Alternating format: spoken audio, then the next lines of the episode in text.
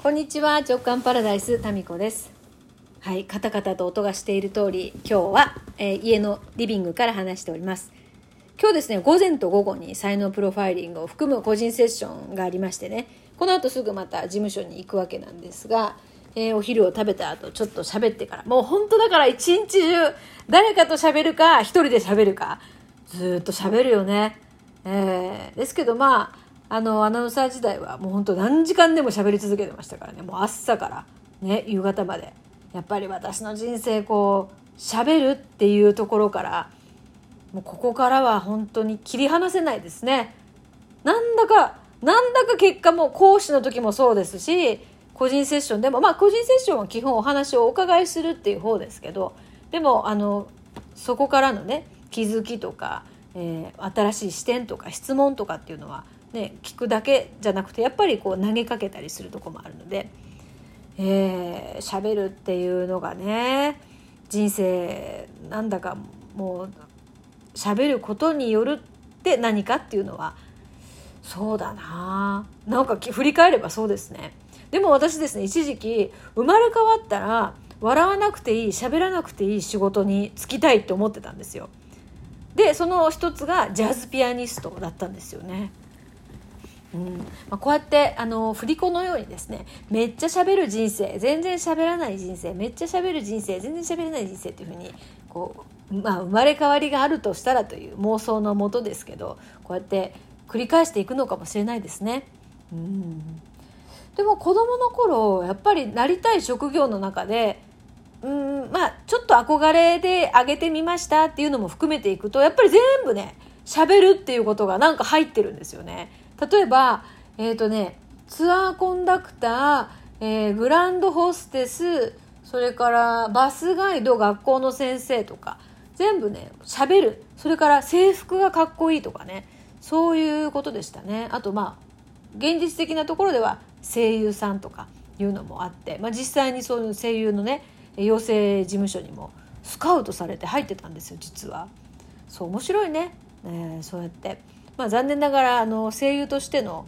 そのね才能っていうのはそんなになかった模様でオーディションも、まあ、いいとこまで行くんですけど最終的に落とされるっていう、まあ、そういうことだったんでやっぱり突き抜けるものはその世界ではなかったんじゃないかなと思っています。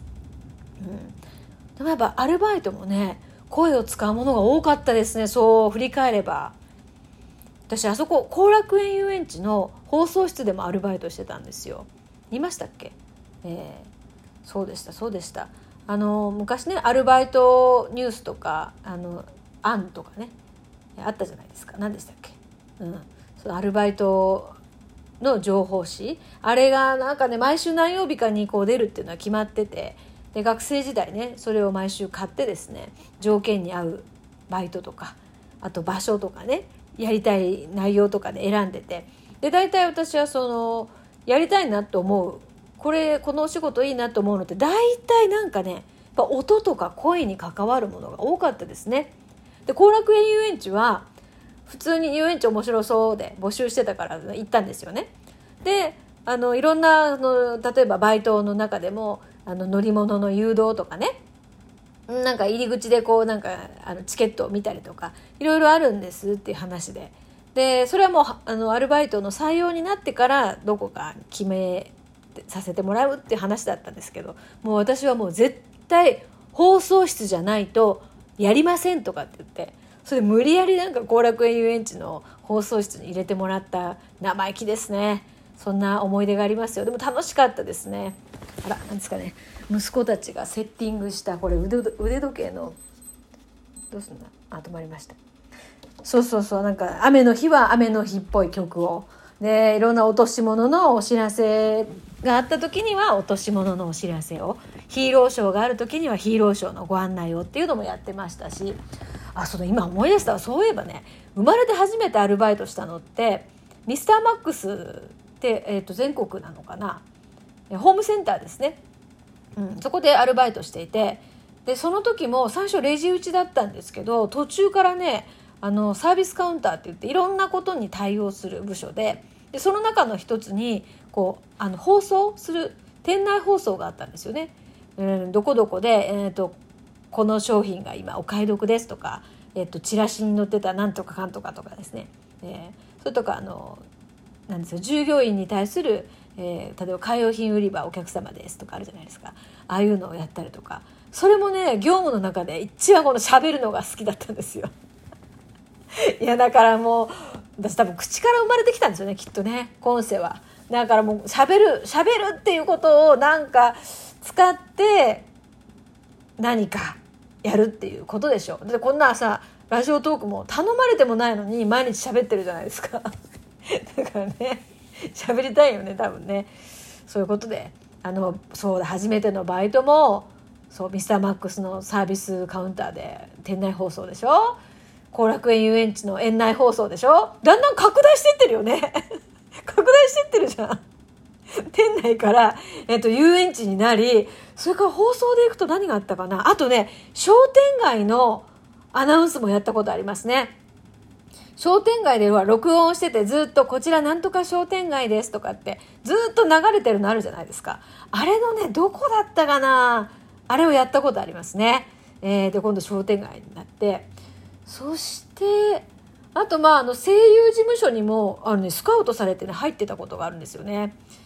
そうだからねあの今実際にもう大活躍されてる声優さんたちと実はね同じそのクラスだったんですよでその方たちはめっちゃもうね芽が出て、えー、世に出ましたけど私はあの声優のその才能っていうのは今一つ突き抜けるものはなかったんでしょうねきっとね。うんま、そうでしたしあとね言えないアルバイトも声を使ったアルバイトでしたね。ちょっとアダルティーな やつなんですけどそうでした。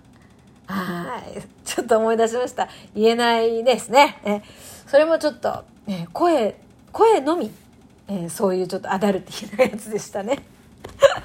余計怪しくなるけどまあ怪しいけどね、うん、まあそれもやってましたし。そしてまあ最終的には就職はアナウンサーですからね。